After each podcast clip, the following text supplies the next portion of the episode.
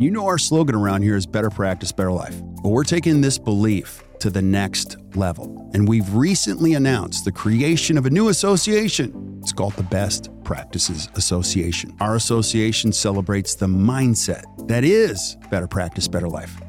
This mindset celebrates time, healthy living, personal growth, clinical excellence, and impacting the lives of your patients and your team through intentional leadership.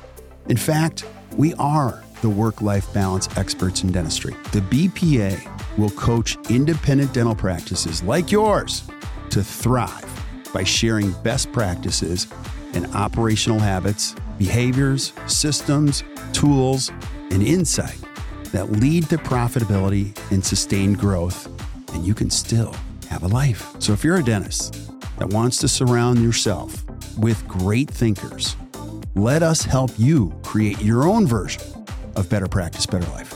Go to actdental.com forward slash BPA or hit the link in the show notes.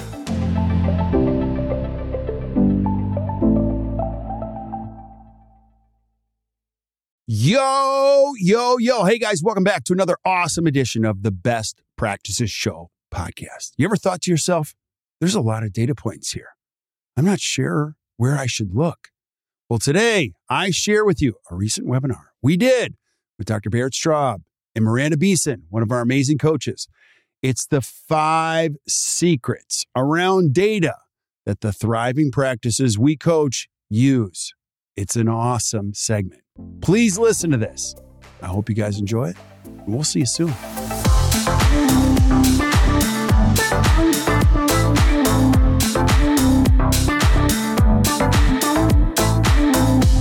Welcome, welcome everyone to the webinar.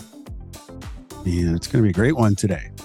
Getting some great last minute feedback on data because it's we can create a whole big conversation on this one. And uh, I'm just excited you're here because we're going to be talking about a lot. And so, welcome for those of you that are jumping on uh, for the first time. If you've never been to an ACT webinar, welcome. You're going to have a great time. We love this stuff. We're kind of geeks about this stuff. We're not kind of geeks, we're big geeks. Um, so we just want to welcome you to the ACT Dental community. For those of you that have been here before, welcome back. And uh, you know, every question is a good one. There's no bad questions. Barrett, welcome. Thank you. Thanks for having me again. Mm-hmm. You didn't really have a choice. I told you to be on. and you'll see why. You know, I love this stuff. I could talk all day. Um, but it's awesome to have two amazing, brilliant minds with me today, as well as the rest of our coaches if they're chiming in. So, for those of you that haven't met Miranda Beeson, she's one of our amazing coaches here, the director of education. Um, and she's going to offer a lot of insight on how data gets used in your practice and how you can really make this a competitive advantage. And Barrett Straub, he is a dentist, but he's also our integrator, our CEO. He actually runs the whole place now. So uh, it's pretty fun. So, um, I, what do you think? Should we just jump right into it? Do it. Yeah. All right. Cool, cool, cool. So today we're going to be talking about the five data secrets to a thriving practice. And just because you registered, you're going to get invited to one of the coolest things we do, which is the um, To the Top Study Club it's uh, quarterly where we have all of our members from the ACT Dental community come, whether they're in the pro coaching program uh, or they're in the study club itself, and we share best practices. We actually have a workshop next Friday, which is the 20th and the 27th. And it's a place where you can come once a quarter and get away from all of the distractions of what's going on in life and you could think better. Being an entrepreneur is difficult. Being a dentist is difficult. Don't try to figure this out on your own.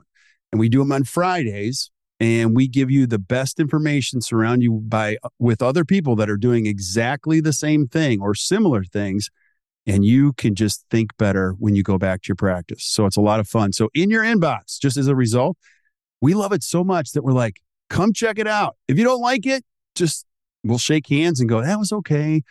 And uh, you don't have to stay, but it, I know that won't happen. I know you'll love it. So you all got a golden ticket to come kick the tires and check it out. Anything you guys would add?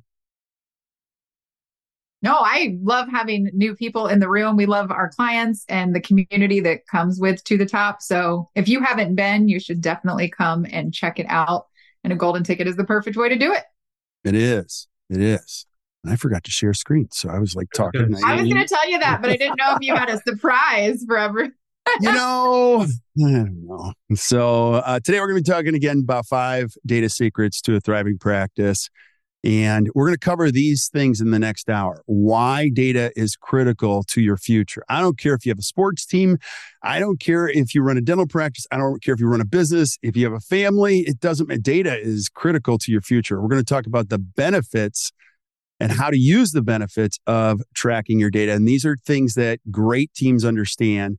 We're also going to talk about what data should you be tracking. You could track everything if you wanted to, but we're going to narrow it down to simple actionable data that would improve your practice right away. And then we're going to talk about identifying some performance gaps with data, which we love to do, and then applying countermeasures. So when you're looking at data and it's not good, what do we do? We need a countermeasure. Countermeasure gets the data back on track. And so let's start here. Why is data critical to future? Because data measures the health of your practice in a very objective way. I always say this if you don't have any data, we're just talking. Data is unemotional. It is, they're just facts and they simplify a lot of the decision making. They're facts and you can't argue with the facts. Now, Miranda, you always teach our teams this one. You can't argue with your own data. Why is that phrase so cool? Because when it's coming from you and it's it's real, it's objective, like you said, it's not feelings. Uh, you you can't argue with your own data. What you say and what you produce and what shows up in those numbers is the truth, right? The numbers don't lie. You've heard people say that as well. So it's so much easier to base decisions on the logic and the facts and the truth than our emotions. And I know you're going to go into that in just a little bit as well. But so many of us do base decisions and planning off of our feelings when the data itself doesn't lie. And we can't argue with it. If you tell me you're feeling some way about something, I can be like, you know, I'm an admin team member. I say, yeah, but I feel like this about it. But if we're both looking at the same piece of data, there's really no discussion to be had. It's right there. It's the truth on paper. And you really can't argue with that. Yeah. My favorite part of that sentence is your data. So, how this works in your practice is you can't be the one that's harvesting all the data, telling everybody about the data, looking at the data, filling in their data. No, you have to get everybody involved and they bring data because it's their data and they bring it, they understand it. There's always a story behind data, no matter what it is, there's a story. So, um, and again, the feeling thing is a huge thing. So, feelings. So, feelings, you know how this works if you're a dentist. You have a lot of feelings. You have a feeling, I feel like we're way too busy. I feel like we have too many holes in our schedule. I don't feel like we're productive enough. I don't feel like my hygienist diagnosed enough perio. I feel like most of my AR is family and friends and uncollectible feelings. Like feelings are just dangerous places to go. And you start to tell yourself a story. And feelings, when it comes to me, are they can be like happy feelings, but they can also be, you know, irritation feelings. And so data just calms us. So if you're feeling any of these things, it's really good to transition away from feeling to what are we seeing? What's the data telling us? So it's powerful in this whole thing. And leading a dental practice without knowing your data and understanding it is like placing an implant with no diagnostics. Now you could do it. Some people do. But long term, will it be successful? And is that really the right thing to do?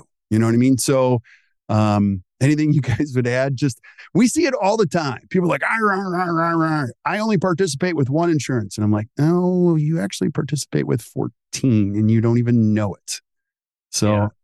I would say, you know, from personal experience, this is how it happens in most dental practices. We're busy doing dentistry because we are the CEO of our dental practices and the assembly line, and it's hard to do both well.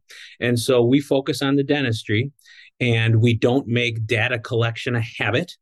And if it's not a habit, we just don't have the energy or time at the end of the day, end of the week, end of the month to collect it. And so we go by feelings and we tell ourselves a story in our head about what the reality of our practice. And without data, that story is fiction. And unfortunately, we make major business, long lasting decisions based on fiction about how we feel. And so many times, and, and we see this a lot, we get deep in our careers and look back and say, darn, I shoulda, I woulda, I coulda. Had I set up a system to collect data, and with that data, I can make educated, data driven, nonfiction decisions based on my practice. But we have to take a deep breath and say, okay, yes, I have to do dentistry. I don't have a lot of time. And therefore, back to Kirk's first comment about um, having your team help with data, we've got to set up a system so that the data is a habit, not an intentional action on by us, because that will fail because we're too busy doing dentistry. Amen to that. Now, I'm an I on the disc profile. I'm just going to tell you how data if you have a ceiling fan in your bedroom, this is typically what you do. You stare at it at 2:30 in the morning and you just watch it go around and you get angry and you're like, Argh. When you have data, you're like, no, we're good. I looked at it. Like we're good. We're on path. It's diagnostic. I can use it. I can improve it. I can find out the story behind it. If I don't have any data, I'm just looking at that ceiling fan going around and around and around, getting more and more frustrated, and I'm not sleeping. And you need sleep. So the best practices we find anywhere in the country, they understand why it's critical. They also understand the benefits. And you can use these benefits to improve patient care. A lot of times people think, well, it's all about money. No, it's not. When you have data, you can improve everything. You can improve efficiency. You can improve, you can improve the care patients get. You can improve the efficacy of things that you do. It helps you understand trends. You're thinking, gosh, I saw this patient. Where did she go? I don't know where she went. Or she's an active patient. She's actually not. I haven't seen her for two years, type of a thing. Um, you can take a look at their treatment history and needs. And then when you know this data, you can provide a more customized approach to care and maximize the opportunities in treatment planning. And we're going to show you that in a little bit. But it's so powerful, way bigger than money. Wouldn't you guys agree? Absolutely.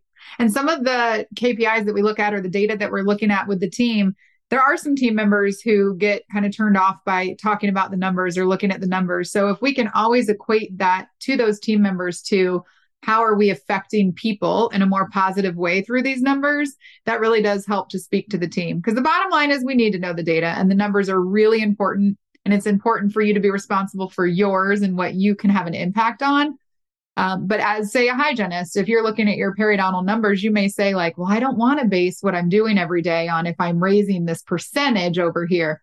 But if you're raising that percentage, you're also helping more people achieve health and reach their goals of oral health. So sometimes we can just blend that for the team to make sure the team realizes these numbers do have a true impact on how we affect people. They do. And now we're in a different day and age in data. I'm 53. I've been doing this for a long time. I've probably been in several hundred, if not a couple thousand morning huddles. And this is how it was 20 years ago. Our production for today is this. We collected this much less yeah, you know, yesterday. We're off this much on production. This it's more than half of the huddle was about money, what money was coming in, what was sold, what was collected, how much we're how much we're behind on the money and the money and the money. Now it's a whole different day. The money is the byproduct. It's important to keep track of all that. But when you're doing the right things for patient care during the day, we always say huddle is about patient care. Team meetings are about practice care. So make sure that you're clear with your team as a leader and as a team, you can just improve everything, you know, when it comes to the day. There's so many opportunities for efficiency, such as like schedule utilization, which we're going to talk about, appointment flow, and then resource allocation on what we do in that respect. Anything you guys would add about efficiency in these in these buckets? I just really like the huddle voice. I think we should get more of that. You like that? you know, sound like yesterday we collected this teacher's voice. Yeah. Well, you know, you guys know how this is. I I love my family, so I have four kids and I have an amazing wife. And so whenever I say something, they go, "You know, yesterday you said like this, like we had to go." I'm like, I don't sound like hey, this all like so. I don't know. You're gonna find we love doing education. We like having fun, and we're real people here. So it's fun having a little fun. So um, alignment with the team too. This is probably one of my favorite is just alignment because when you're out of alignment ultimately the relationship is going to fail. But consistently tracking and reporting on the data fosters collaboration and communication. We talk about accountability a lot, but accountability requires some type of accounting. It's not, I'm doing my best. It allows us to be talking about the same things. So when we can agree on a number, we now can work together on the motions that support that number. What gets tracked gets improved, or what gets measured gets improved. But what gets measured and reported on significantly or exponentially improves. If I'm bringing you a number that we have both agreed this is an important number and it's going up just a little bit every week, we are as happy as can be and everyone can see and understand what's driving the decisions. It's not about money. It's not about getting another boat or, you know, those types of things. We're trying to make a number healthy and it just creates a common effort towards a common goal. Anything you guys would add? Because I could talk forever. I think you're crushing it. Okay, good. Accountability tracking data requires transparency with your team. I love having some type of data anywhere. I mean, go to a baseball game. If you guys are watching the playoffs right now, you can't watch more than three minutes without a ton of data falling all over the screen. They're making decisions on pitchers, left handed versus right hand, spray charts, all of this stuff. You can't run a baseball team, even if it's a kid's baseball team, without some type of data. That's why we have game changer as parents to keep the crazy parents from yelling too much because all you have to do is show them the batting average and they quiet down. So it's fun. And I was one of those. I'm like, I think my son's better. Oh, he's not that good. He should bat eighth or ninth. So it allows for objective performance evaluation and encourages team members to own their role. So you got to have some accountability. Now, this is a big one. This is the biggest part of the webinar and what we're going to share with you today. So I think a big piece is understanding data. The day and age that we're in dental practices now is way different than the old days. Use data cur- in a positive light, but people always ask us like, what data should we be tracking? I could spend four hours on data you should track, but we're going to give you some of the big ones. And what we say internally with our clients and as a coaching team is we've got to define some KPIs. Those are key performance indicators. These are metrics that serve as benchmarks for our overall practice health and progress. And so let's start with one here. It's new patient acquisition and retention. New patients are the number of patients that had their first completed visit in the practice, and they're counted as a new patient by the ADA code. Now, as you can see, if you're looking at the screen, we love dental intel. And if you're a client of ours, you know how important this is. We keep these numbers very much apparent. It's important for the practices to be. Now, there's another number that's associated with new patients because remember, everybody's putting all this energy. Oh, I get 400 new patients. Well, that's great, but you don't see half of them. Half of them cancel, whatever. That's a lot of money to, to attract those types of patients. I think every practice should have new patients. They should be the right type of patients for your practice. You have to know the number for your practice. There's another number that's called recaptured. This is the number of patients who have not completed a visit within the past 18 months, but now have completed a visit and are brought back into the practice. We've lost them. They become inactive. And so now somebody on the team has worked hard to get them back in the practice. You need to know that number. And there's another number that's important with this. It's called loss. It's the number of patients who have fallen into the category of not having a completed visit. Now, your software can collect this information automatically. Usually it's 18 months. Some people are going out to 24 because of COVID. That's legit. But as a practice, you got to decide what's the threshold. And in most practices, it's about 18 months. So as you can see in this example, we had 22 new, 22 recaptured, but we lost 82. The net growth was negative 38. And so you do the sum total of the math. So let's just review. You know, when you're looking at number of new patients, especially in a great practice like this one, it's hard to get those new patients. And then our team is working really hard to recapture these patients that are good patients. And ultimately, we let 82 fall off the threshold and the growth is negative 38. How important is this in the practices we talk to? Miranda, Barrett, anything you guys would add? This is one of my favorite pieces because what I often will hear from teams, and we go back to feelings of, I feel like we're doing really well. We crush it with new patients. We have at least 20 patients every month, new patients. And I'll say, Let's take a look at what our true patient growth is, though, because that is a little bit different. You are crushing it with new patients, and good job, because, like you said, lots of money goes into acquiring those new patients. We're wowing those patients, we're winning them over with that experience, hopefully. But if we're not looking at those pieces in the middle, especially the lost, then all of that effort in the end is for naught because we're not actually growing the practice over time. So I think this equation and this section here of reporting is really important. And if we're seeing a really high number in that lost, setting up some type of plan with our administrative team to be capturing those and hopefully adding them back into your recaptured number. But it comes back to feelings versus what's the real data. So this is a good one to start off with with teams. Love yeah, and I, I, didn't even I did it took until I got personally dental intel in my former practice where it wasn't just about new patients, but it was also recaptured and lost and the whole equation. It is a lot of energy and effort to onboard a new patient. We want new patients. It's easier to j- not lose a patient and keep them in your de- their dental home that they all already know, as well as recapture. So we're not ever going to say don't get new patients, but if you give equal intentionality to not losing and recapturing those patients that just have gone over that 18 month, then if you do have a down month in new patients, it's not as big a deal. Yeah. So important. The data always leads to other questions too. Some of you are trying so hard to get all these new patients. You've got 572 unscheduled active patients. There's, I don't have that as a slide in here, but I love this stuff. All you have to do is start looking at this and you'll instantly say, okay, we need to know the story behind that. Another number that's really important is the percentage of new patients who reappointed for their hygiene appointment. Now, Miranda, this is a big one in the practices you coach. I want you to talk about this one.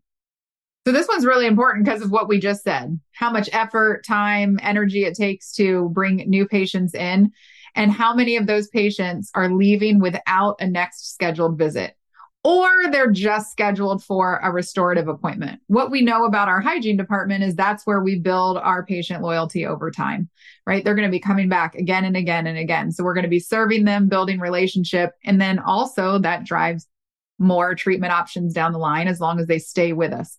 So this is a really, really important thing to look at. We crushed it 22 new patients last month. But if only seven of those new patients are actually rescheduled within your practice, how much effort did you put out for that return? And so getting a really good idea of if we've rescheduled them, but not even just rescheduled them, have we rescheduled them within our hygiene program of care? Right. Now let's go into the complexity of this. Some of you are listening go, well, every one of my new patients goes through the doctor you know, we do the doctor thing first, you know, which I agree. Okay. I'm, please don't make fun of my voices. I just, I love this stuff. Okay. That's so cool.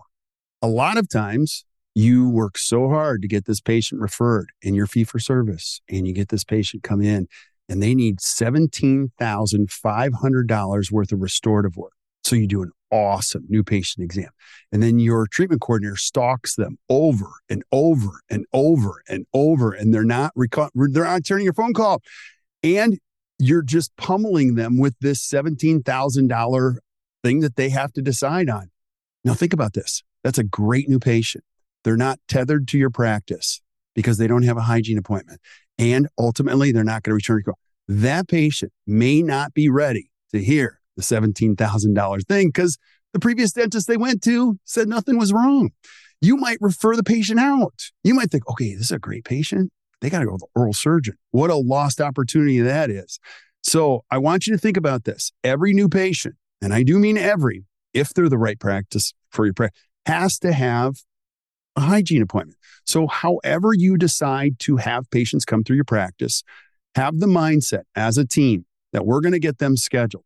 I would, if I was working front desk, this is when I'd say, okay, we do a lot of different cool things here.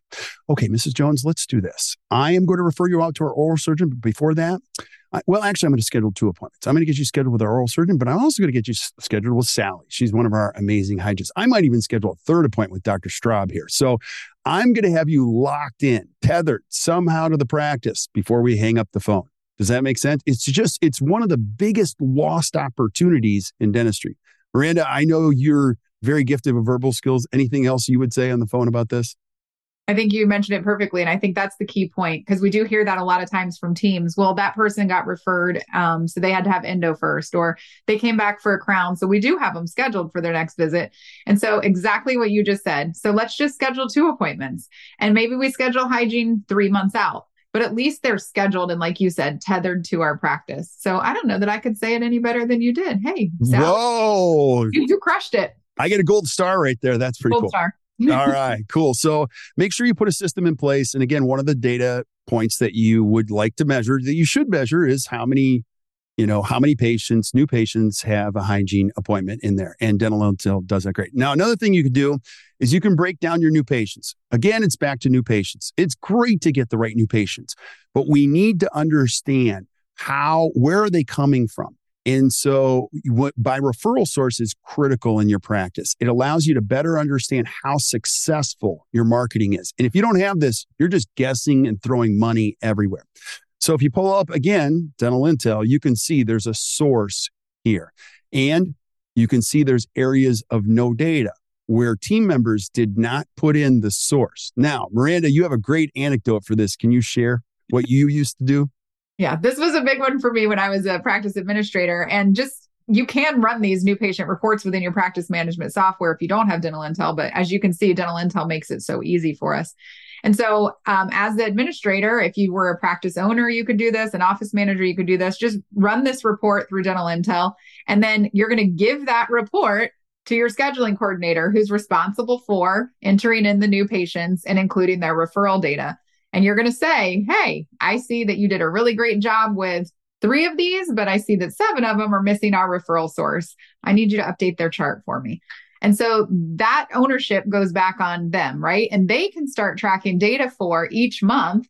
What percentage of improvement are they having and having missing referral data versus, hey, here, they love it when the report comes in. They'll print it for you and say, look, it's 100% this month. And so it's just putting that back into their hands because they own that data. Yeah. I was going to ask you a loaded question, but why wouldn't you just fill that in for them? Because it's it's not going to it's right teach someone to fish, create right. the accountability. Um, it's not my responsibility to make sure that that is being accounted for, and maybe they don't know. Maybe I haven't, as a leader, set an expectation for them that this is something that I need. Maybe this is new data that we're tracking that we've never really tracked in the practice before, but now we're starting to see uh, a trend towards wanting to make sure our marketing dollars are working for us. So this is new. So it's my responsibility as a leader to set my team up for, for success with clear expectations. And so for me, explaining this report and what's expected month after month and watching them watch that data grow just puts that accountability back into that role. I love it. And just if you're listening as a team member, please understand this. We're practice coaches. So our whole goal with this webinar, with everything that we share, is to help you create a better practice and better life. And a lot of it goes back to disciplines and systems. This is a system that has to be done. It's not asking anyone to do more work. This system allows us to get better. And when it's done correctly, it gives us great insight and saves a lot of time. So it's very important to have that. Now, another thing that we're very big on, if you come to anything we do, it's schedule optimization capacity. Now, one thing that I do want to say, there's a capacity issue in dentistry. I'm, we're going to talk about maximum or optimum, optimal capacity. It could mean that every chair in your operatory is full every day that you decide to work, whether it be four days or whatever, but it doesn't necessarily mean that. In almost every dental practice, Optimal or maximum capacity is an issue of willingness, not ability. Every practice can have their chairs full at 95%. You just have to know what to do and you have to want to do it. So please don't watch this and go, well, you don't understand our area. No, that's not true. With some great training, with a willingness, with some understanding, with some great coaching, every single practice in the United States can have a 95% capacity. Now, the question becomes, what do you want it full with? And that's another issue. But one of the things that we do, if you're willing, is that we have a schedule optimization capacity tracker. And this is a great one because it just, it's very simple. It allows to, you know, share some accountability. And what you want to do with a tool like this is you want to know what percentage do you have patients in the chair. And so this is your hygiene. And Barrett, you want to speak to this because this is one of your favorite things of all time. Yeah, capacity is is pretty simple. It's retroactive. You have to look historically and say, of all the hours available in a chair in operatory number two, how many of those patient hours was there a butt in the chair? It's as simple as that. And it's seven of eight, eight of eight, six of eight hours, whatever your um, hourly offerings are. And that's super important to know. Let me tie a few things together here because many dentists look at the morning schedule and say, We are so darn busy, only to find out actually only at 85%. That same dentist often, often says, We are so darn busy. I need to build out two operatories. I need to buy a new office. I need to hire another hygienist.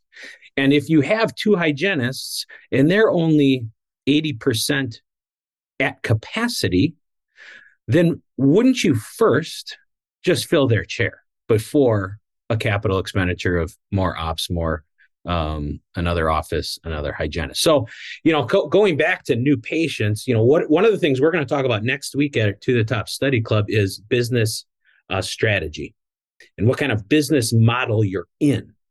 And so, unless you can say, I'm in this business model, and knowing I'm in this business model, that means I need X new patients, then uh, my first question is going to be, well, how many new patients do you need? And so, if there there are two different models. We see dentists that have 2100 active patients per dentist and we see practices with a thousand active patients per dentist. And those are two different models. And not, I'm not going to say either is right or wrong, but one practice needs 44 new patients a month and the other needs like eight. And so new patients by itself means very little unless you know your annual patient value. So when I get a new patient, how much do I bill or how much dentistry does all my new patients do annually? And so we're going to start getting into some KPIs here about treatment acceptance and filling the chair. And those things make sure that when we do have new patients and we do put them in the chair, we're actually going to get some annual patient um, value. And so eventually you want to say, I'm, a, I'm attracting 44 new patients. But my annual patient value is $200. Well, great. What if you had eight new patients at a thousand dollars annual patient value? So now we then the next level is to say, not only am I going to attract new patients, I'm going to attract the good kind of new patients that show up, that accept my treatment, that give me more of a return on my investment in them. I'm going to make sure my chairs are filled with more of these right patients and when you start to connect all the dots like that, your revenue goes up, your happiness goes up, your predictability goes up. But we have to first, as you're doing this data analysis, we have to say, what kind of business am I in and how do I want it to feel? And it's not about it's not about production and it's mm-hmm. not about new patient values. It's so much more than those two numbers. And we're going to yeah. get into that here in a minute. Absolutely. And so if you're listening to this, if I was a hygienist in your practice, I would actually enjoy this. Give it to me at the beginning of the month, and I'm going to report back to you at the end of the month on how full I made my chairs. Now, I might start at 75% because it's my first month in your practice. My second question is going to be like, okay, so Lucy, she's at 92%. What is she doing that I'm not doing that I could improve my percentages? By having the transparency around this, we can share best practices within a practice that we're all using the right verbal skills. Lucy might have great verbal skills. She might be be doing this for 15, 20 years and she's learned a few things. The other thing too is if I'm at 75% in month 1, I don't want to give this to you as the doctor in month 2 and go, "Yeah, it went down 74%, killing it." You know, my my hope is by giving this to you, it's getting better. And you could be my coach and go, "Hey, listen, it's a place to start. All we're looking for is progress. Not looking for perfect." We should just be looking for progress. So that's one big key piece. Another last, real quick, that last piece that you just had up, real quick, the profitability is directly impact, impacted by optimizing your capacity. As a team, what do we all show up to work for? Yes, to take care of people, but to get a paycheck. Yes. right. And that's how the office pays us is by having butts in the chair. And so the as a hygienist, I've told this story before and I'm just going to loop it in. And I know Chris, who works with us, has said the same thing. I used to get so excited when someone canceled first thing in the morning before or after lunch and at the end of the day. It was the best times to have someone not show up. It was like a relief. I was like celebrating it until I realized the importance of capacity and what that actually meant for the practice. And in the end, what that meant for me and my ability to grow economically within the practice. So that last piece that we kind of push past there, your profitability of the practice, but also for you as a team member is directly impacted by optimizing capacity. Love it. Love it. So well said. Another data point you should be tracking is treatment acceptance rate. Now, let me just say this welcome to the single most understood metric in all of dentistry. You ask Getty Dennis, how's your treatment score? Yeah, 99%. 90. I feel like that one deserved a good voice. Welcome. Welcome to the most you you get enough people in a room, you're going to get 13 different opinions on treatment acceptance and I'll tell you they're all useless. Let me explain in just a little bit. We got to start somewhere. And so let me break this down as simple. Now, our friends at Dental Intel, I like this. They characterize it, you know, patient treatment diagnosis, PTD percentage. So it's the total number of patients diagnosed, it's the number of patients diagnosed with a procedure divided by the number of exams. So let's take a look at a practice. It's great practice again that we coach. What's the percentage of patients seen for exams that were diagnosed with treatment? So, as you can see, this is a three doctor practice. They had 670 exams and they diagnosed of those 392, which puts their percentage at 59%. This is how it's defined in the software. So, if you want to know that, there's actual literal definitions for that on the procedure codes that happen. So, that percentage is really important. And I think it's an important percentage for the doctors to pay attention to. One of the questions that comes up consistently is okay, great. We have KPIs that our doctors measure, that our admin teams measure, that our hygiene teams measure, but what would a chairside assistant measure on a quarterly basis? And so this is a great KPI that if you have a chairside assistant, just partner with them and say, you got to keep me accountable because they will, right? Miranda, give us some insight on that. Yeah, I think this is a really great one for a clinical auxiliary team member. This can work for hygienists too, because there's exams obviously being conducted within hygiene. But when we go back to new patient exams or an emergency exam or a limited exam, there there is less for the assistants to track and by way that they're not providers individually within the practice. So this is a great one to loop them in to be able to help support keeping their restorative schedule full by holding the doctor accountable and the team accountable to building value and treatment and patient opportunities. So I agree with you. Like if we have to allocate, an assistant would be great to serve on that KPI. Absolutely. And this is a solid indicator of future production potential, right? Give us some insight on that too. Yeah, when you're looking at your, you know, if your diagnostic percentage is at 19% month over month, I have a feeling that you're going to start seeing your next month and the next month schedule not hitting capacity. If we're at 59%, which you can see in this example here is over their goal, then we know that more than half of the patients that we saw in this last month were diagnosed with some form of treatment. Now, when we compare that to our acceptance rate, which we're going to talk about in a minute, we will those two together are really going to tell the story for what can we predict our schedule will have for us moving forward and what financial success are we walking into or what do we need to improve upon because we might not be walking into financial success next month. Yeah. And again, back to the beginning, the whole philosophy don't be overwhelmed with, oh my gosh, I got to talk about more. No, all we're going to do is start tracking it because mm-hmm. the number itself tells us a lot. It tells us how we could be better. If you have a chairside assistant, it's like, okay, listen, you're at 17%. You should talk about something, you know, today. So it's just and can we also say that again it comes back to the numbers so i always like to speak to that benefit to the patient what i see when i see someone go from 30% diagnostic percentage to 59 is that many more patients that are reaching health and having an opportunity for a greater level of health or if we're talking about elective we're meeting more and more of their dental goals maybe the treatment is veneers but that's something they've wanted for themselves for a really long time. And we brought it up and we had a good conversation about value and now they're moving forward. So when we look at that number, we can see the dollars and the profitability that brings to the practice, which is incredibly important. But we can also see a, a handful or 29% of patients from our practice that now are in a place where they have a greater opportunity to engage in health because we've put these systems in place and we're monitoring for that. 100%. 100%. Now, you mentioned it. We're going to talk about acceptance. And I like how Dental Intel characterizes PTA percentage, patient treatment acceptance. Trying to compare your PTA percentage to anyone else's is difficult unless you guys have the same exact skill set, equipment, systems, patient demographics, staffing. So don't try to compare.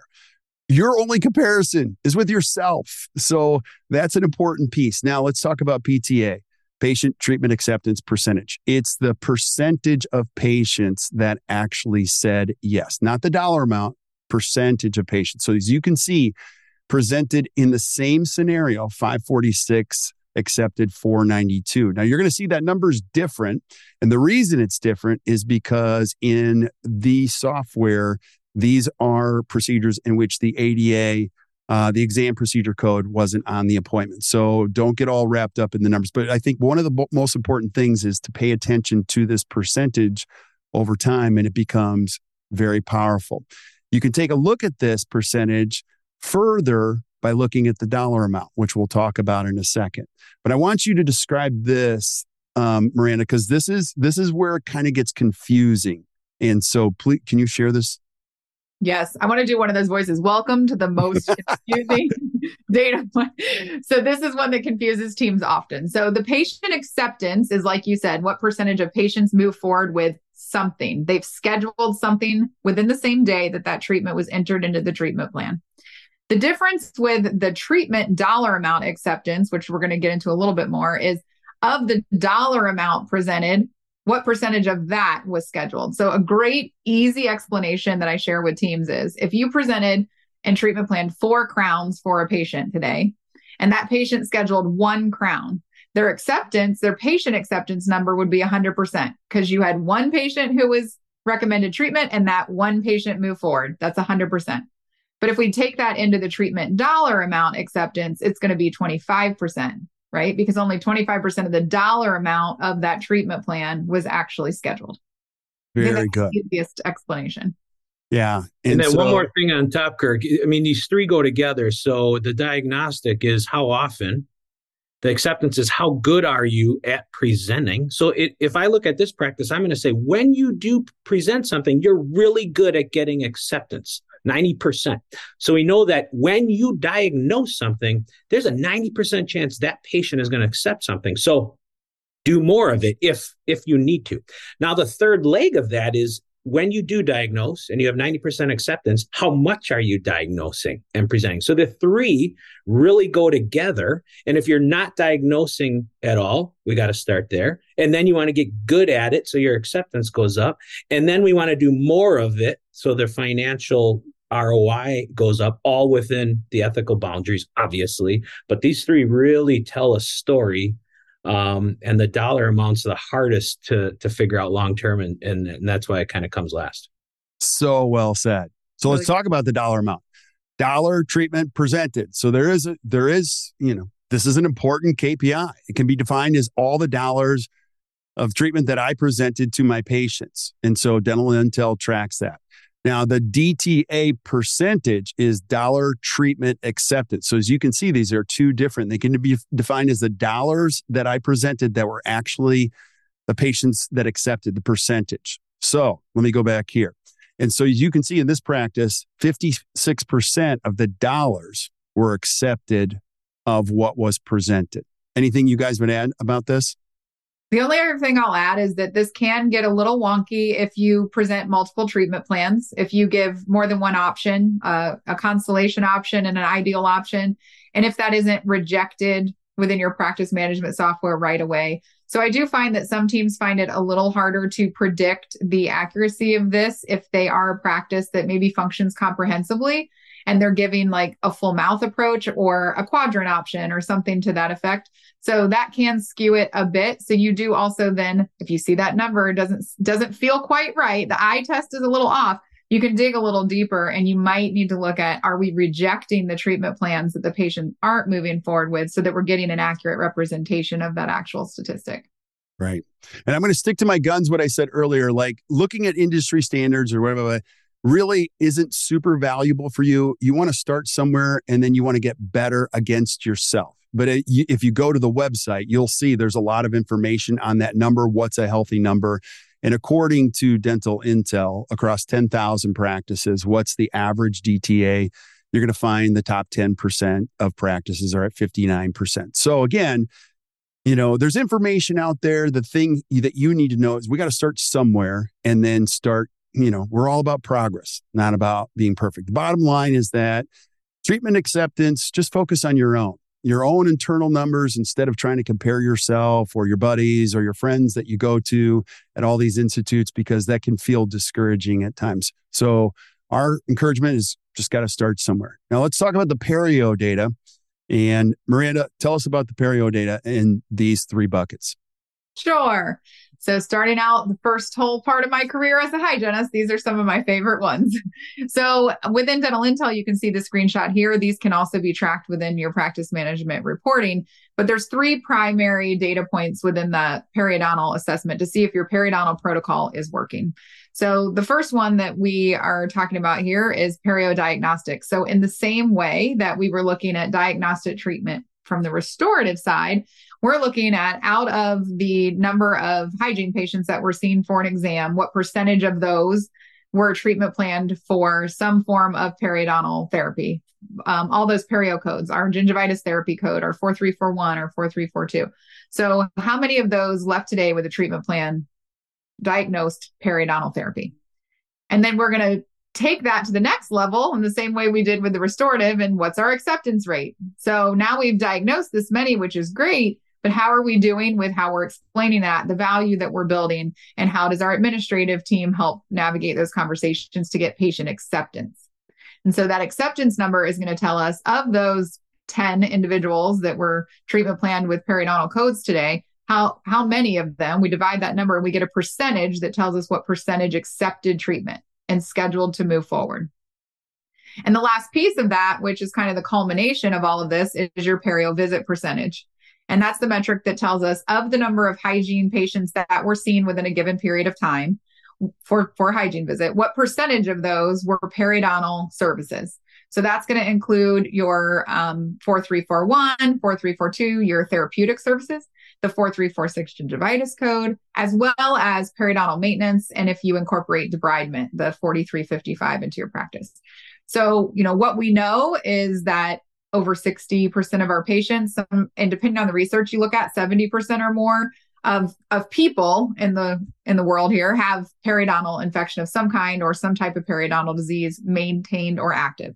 And so if we're at 8% in terms of our perio visit percentage in the practice, there's probably some room for growth to be providing an elevated level of care for some patients.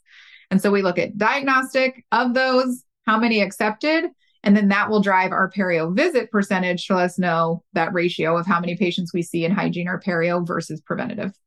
I love it. I love it. Now, a couple more, because we could talk about data all day long, is you want to take a look at gross production. We're big fans of paying attention to the gaps. And the gross production is the sum of all production charged to a patient based on your master fee schedule and billing out your full fees.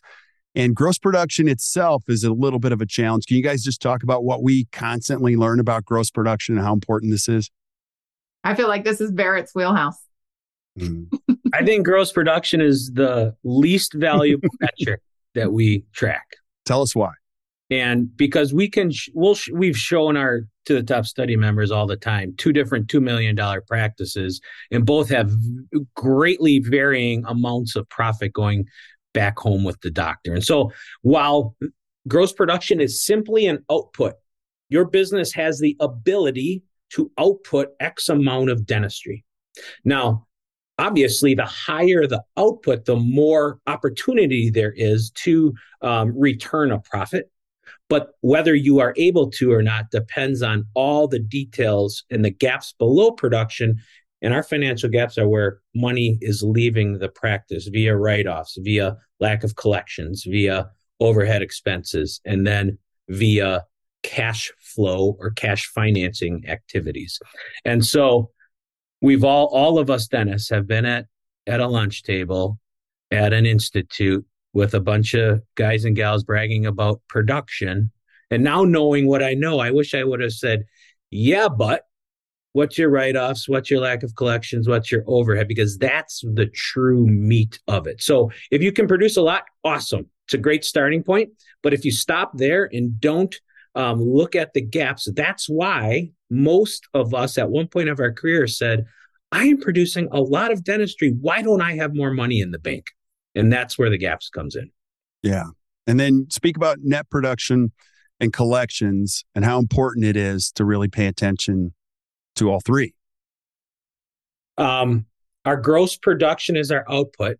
So we hire, we staff, we buy supplies, we buy technology based on being able to provide that output, which is your gross production.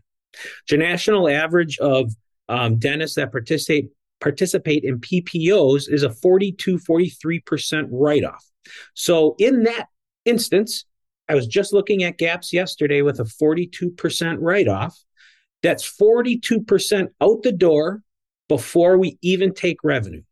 So, your collections is your revenue. So, obviously, if you have a 42, that's a big gap between your output and your revenue. Now, when we go and talk to our CPAs and we get advice, they don't talk about production.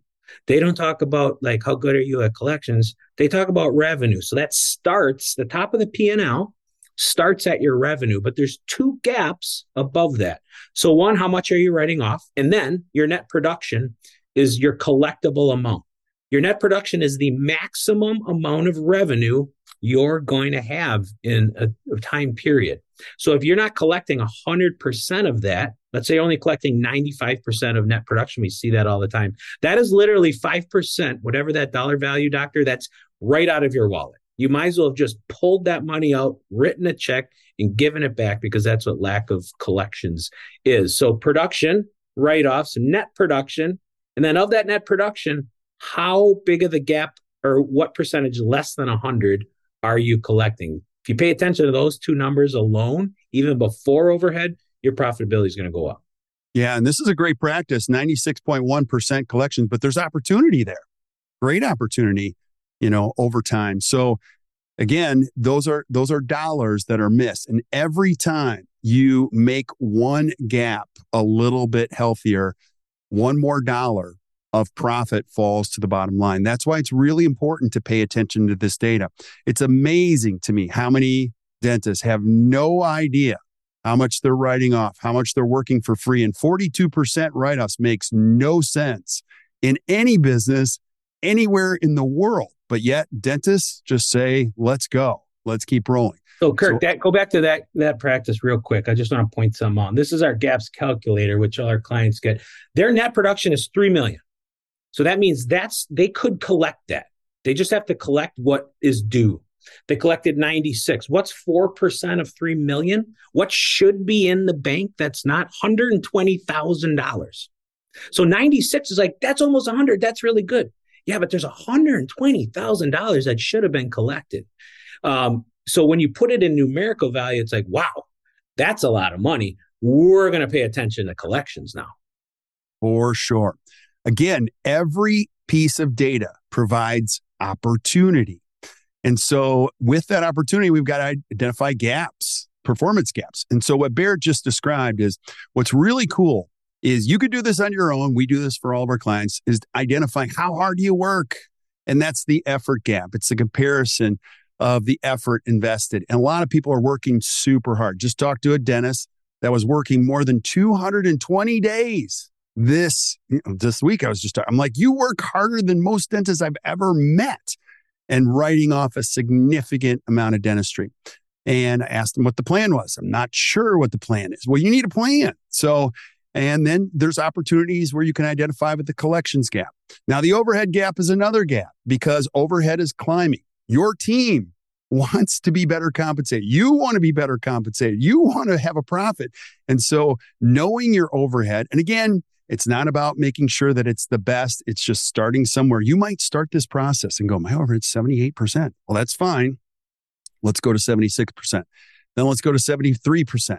And again, each time you do that, it adds one more dollar to the bottom line. And then you've got a cash flow gap. which is the difference between your net profit and true profit, which is the bottom of your P&L. See, your dental accountant says, You're doing great. You're doing so great. So proud of you. Look at that. And you see the bottom, you're like, Wow, we made 200 some thousand dollars. Well, it doesn't have your loan payments, it doesn't have your tax payments in there. And you're like, Why don't I have any money? You would be shocked by how many dentists produce more than $1.2 million and have no money that's where a big opportunity exists is that cash is just flying out of the cash flow gap. So it's important to know those performance gaps and tighten them up. It reduces the stress. It makes you feel better. You actually feel at the end of the day, wow, I could do this long term. This this does work. It's so cool when you know the data. You think to yourself, I could do this long term instead of just thinking I got to sell soon. Don't think like that. Now, countermeasures are. I just okay. say one thing really quick? Uh, what I love about our GAPS tool and as a coach with ACT and working with teams through this, you know, I just want to say to anyone who's listening who doesn't, who who's like, that's me. I don't know my P&L. I don't know my numbers. I don't know what's going to the. That's okay. You're not alone. We have people in our room at To the Top who have been practicing 20 years who are learning to analyze this for the first time. And we have doctors that are just coming out of school in the room who are learning how to do this for the first time. There is no shame in your game. You just start where you are. And it's one of my favorite things is to help a doctor or a practice owner to really truly understand what's coming in and where every penny is going and feel really confident going into those conversations with their financial planners and their CPAs and their accountants where they normally just kind of show up and just kind of it's like taking your car to the shop and they're like you need this and you're in shape with that but this and you're like okay.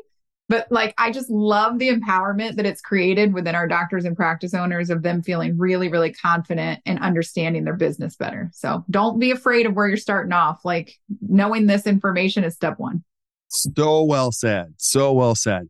And last but not least is the countermeasures. That's truly a great secret for thriving practices. Now, I fell into this bucket years ago. We look at data and go, well, it's not good. All right, keep going.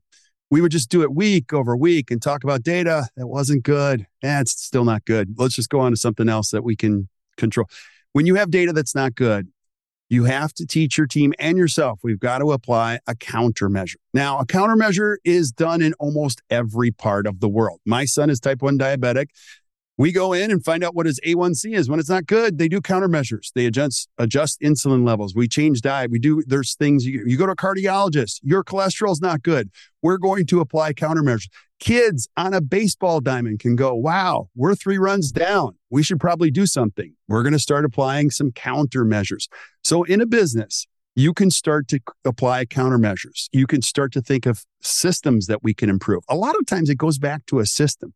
By analyzing this data, we can see where there's a gap in a system. And we see this all the time as coaches, right? Yeah, the data is really it points it out for you. So if we're looking at, you know, what do we want to focus on moving forward, we can think about what's feeling off in the practice and sometimes we need to travel down that direction too. But if we see a consistent uh, metric or a series of metrics. When we go back to looking at, I love how Barrett put together the diagnostic, patient acceptance, and the treatment dollar amount, and how it's really a tiered approach.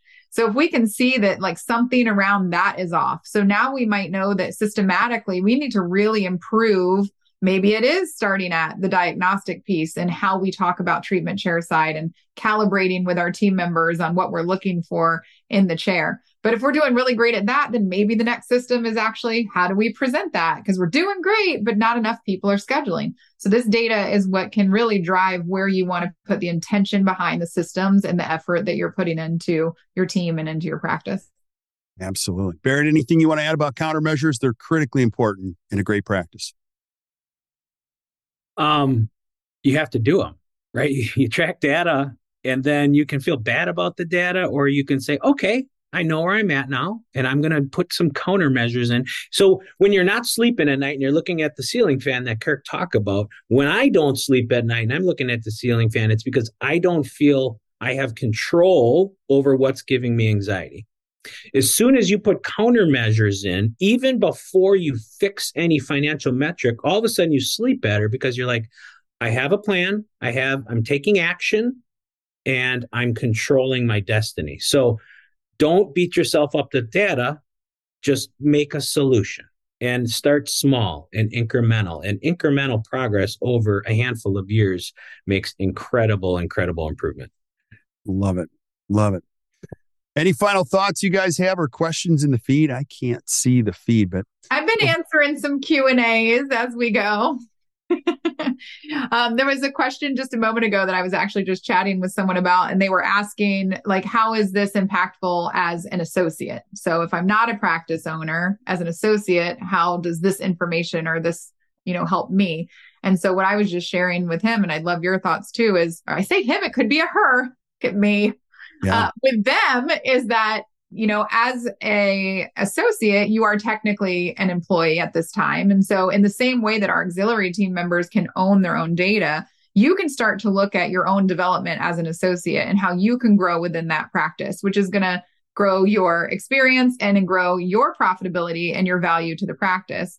And the other piece i thought of was like what if you do want to take on practice ownership one day so the more you understand and know about all of the KPIs and the data within the different departments, that'll benefit you there too. What do you guys think as an associate, what the value is in this information? Oh my gosh, it's one of the best questions of all time. I'll just tell you what I say in my house all the time. I tell my kids this don't you dare go to the world and ask the world for anything. Go out in the world and become greatly valuable. And people will come to you and go, I need you in my business. And I would say that to an associate. We just had, I just had conversations this week on podcast with some great associates who are like, no, like, and owners are like, I would love an associate to bring value, to understand value. A big part of you taking a greater responsibility or bigger compensation is how valuable you become. So it's less about it. I would say that even to a team member who's yep. like, well, this doesn't really apply to me. No, wealth is a function of contribution and most of it comes to value. When you get good at anything or understanding it, people want you. They look at you as a valued team member. So don't ever look at this as a passive experiment. No, I would in every instance go, how can I become more valuable to the world, to the practice, to other people, to my family? And you'll be amazed by what happens. Barrett, what would you say? Absolutely. I mean, if if as associate can take knowledge to the practice and the senior doctor and improve the business, the value goes up.